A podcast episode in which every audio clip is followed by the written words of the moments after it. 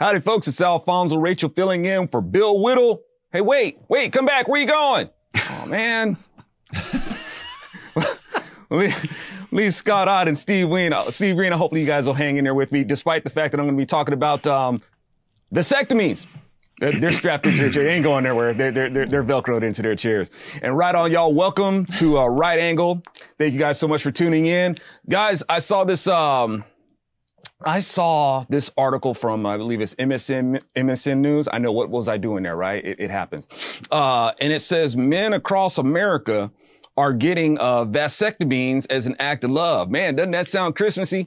Um, so I saw, uh, and, and in it as, I guess, Andy, Gr- Andy Gress, he says, um, I wanted to man up. I can't. It's kind of hard to imagine him doing that like with like a manly voice. But it's like I wanted to man. I wanted him to man up. And, and my take on that is, uh, so your your idea of of manning up is is by reworking your plumbing. Uh, he, he goes on to say. He goes on to say. Uh, I've seen the miracle of life. I'm not sure if you really believe it's a miracle, but uh, he said, but I've also seen kids who are born into poverty and misery and don't have a fair shot. Uh, and, and by the way, when people use that as a justification to, uh, abort their kids, that's profiling. It's like, okay, well, this kid's going to be born poor. Um, um, we're going to, we're going to have the kid put to death. Uh, even though that they like to throw that thing in our face. So what about, you know, give us your tired, your poor and your huddled masses and stuff like that. But anyway, uh, they seem rather inconsistent about those things. Um, so, you know, we're trying to get them un- to understand that it's, it's, it's not about what this person does with their body. You know, it's if it, it, it trying to find like some sort of equivalence here because look, if a man wants to do that to their body, that's their business, you know, and, and whatnot. It's not an equivalent to a woman because when a woman has an abortion, it's not to her body she's doing it. She's doing it to somebody else's body. And I'm not sure if they really understand the science here, despite being the, you know, the pro science community that they, they claim to be. Uh, and, and there's this, no matter what, you know, if they want to th- toss around the birthing person thing, a man can't carry a kid. So it's just not doing the same thing, no matter how much they try to imagine that. The same way that they imagine that a prenatal kid isn't human. Uh, so let us hear a manly perspective by the beard of Scott. And, and, and again, I'm not making any judgments about a man having a vasectomy and if it emasculates him or anything. That's not, that's not what I'm saying.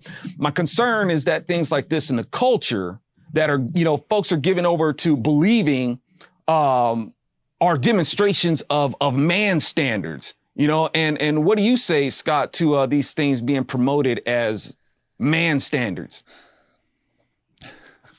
Well, the, the guy who said he wanted to man up, it, it, I, I'm not sure I buy this man up talk. In fact, I'm pretty sure that the way he said it was, I wanted to man up.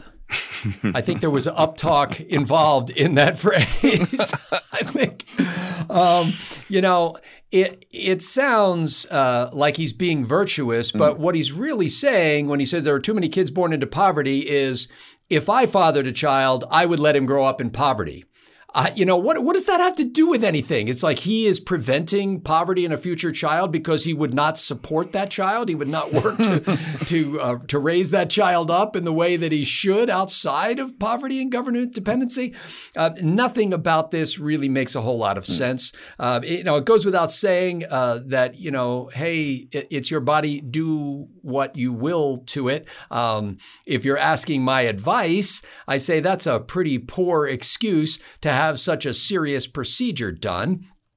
On the other hand, if you have this kind of viewpoint, it's probably better for all of us that you're not able to reproduce. love it, man. Love it.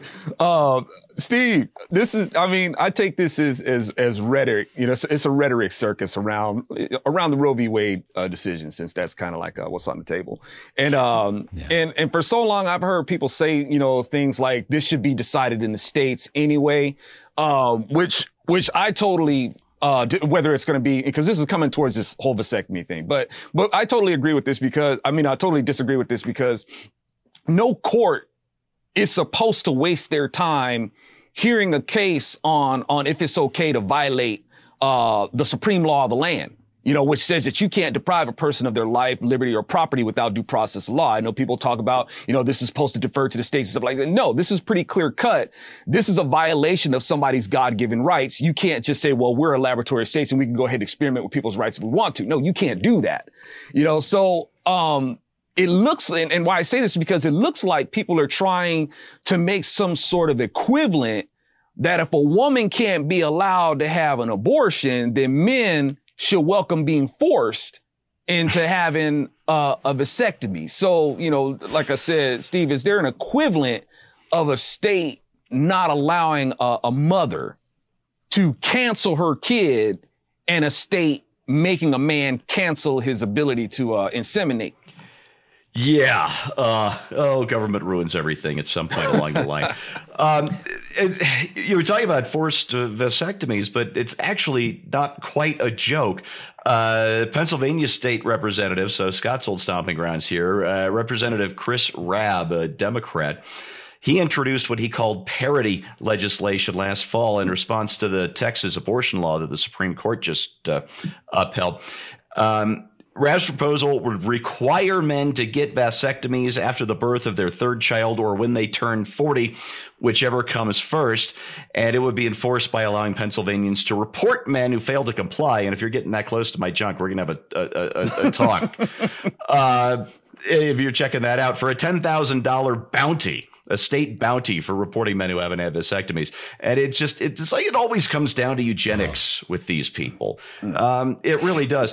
Uh, but there are a couple of things, a couple other aspects to this that that really interest me. One, let's say you you are married, you are 40, you do have two or three kids, and you get a vasectomy because you don't want any more kids, and uh, your wife doesn't want to be on the pill anymore because you know that can have ill effects and all that.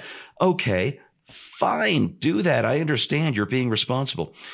Going in public to crow about getting a vasectomy is something yeah. very different. You're not emasculated. All your hormones are still there and they're still pumping around your system and all that.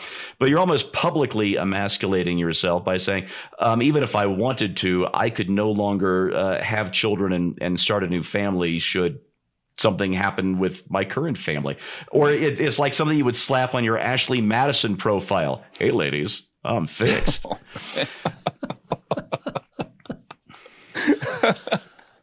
oh man, heavy.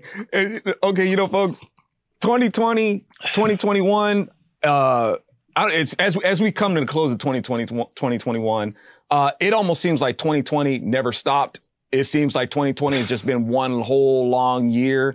And, you know, coming into 2020, I'm thinking, hey, you know, 2020, 2020 vision, maybe even some 2020 hindsight vision. Can we put that into play? And it more and more, it seems like the vision is getting more blurry and our people are blurring the lines between things, you know, blurring the lines between even this, trying to draw an equivalency of, a, of a man having a vasectomy, you know, and, and, and a woman, um, not being allowed to um, cancel her pregnancy. I mean, in this cancel culture that we have.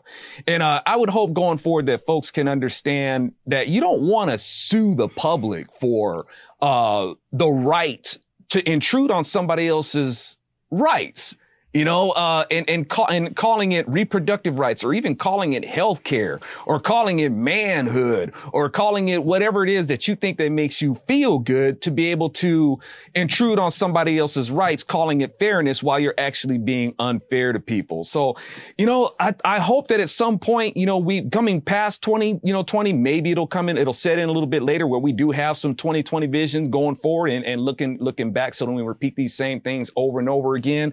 So, uh, that being said, I mean, in this, in this new year season, y'all have a great new year. This is Alfonso sp- sitting in for, uh, Bill Whittle with my friend Scott Ott, Steve Green. Blessings, y'all. We'll see you again soon.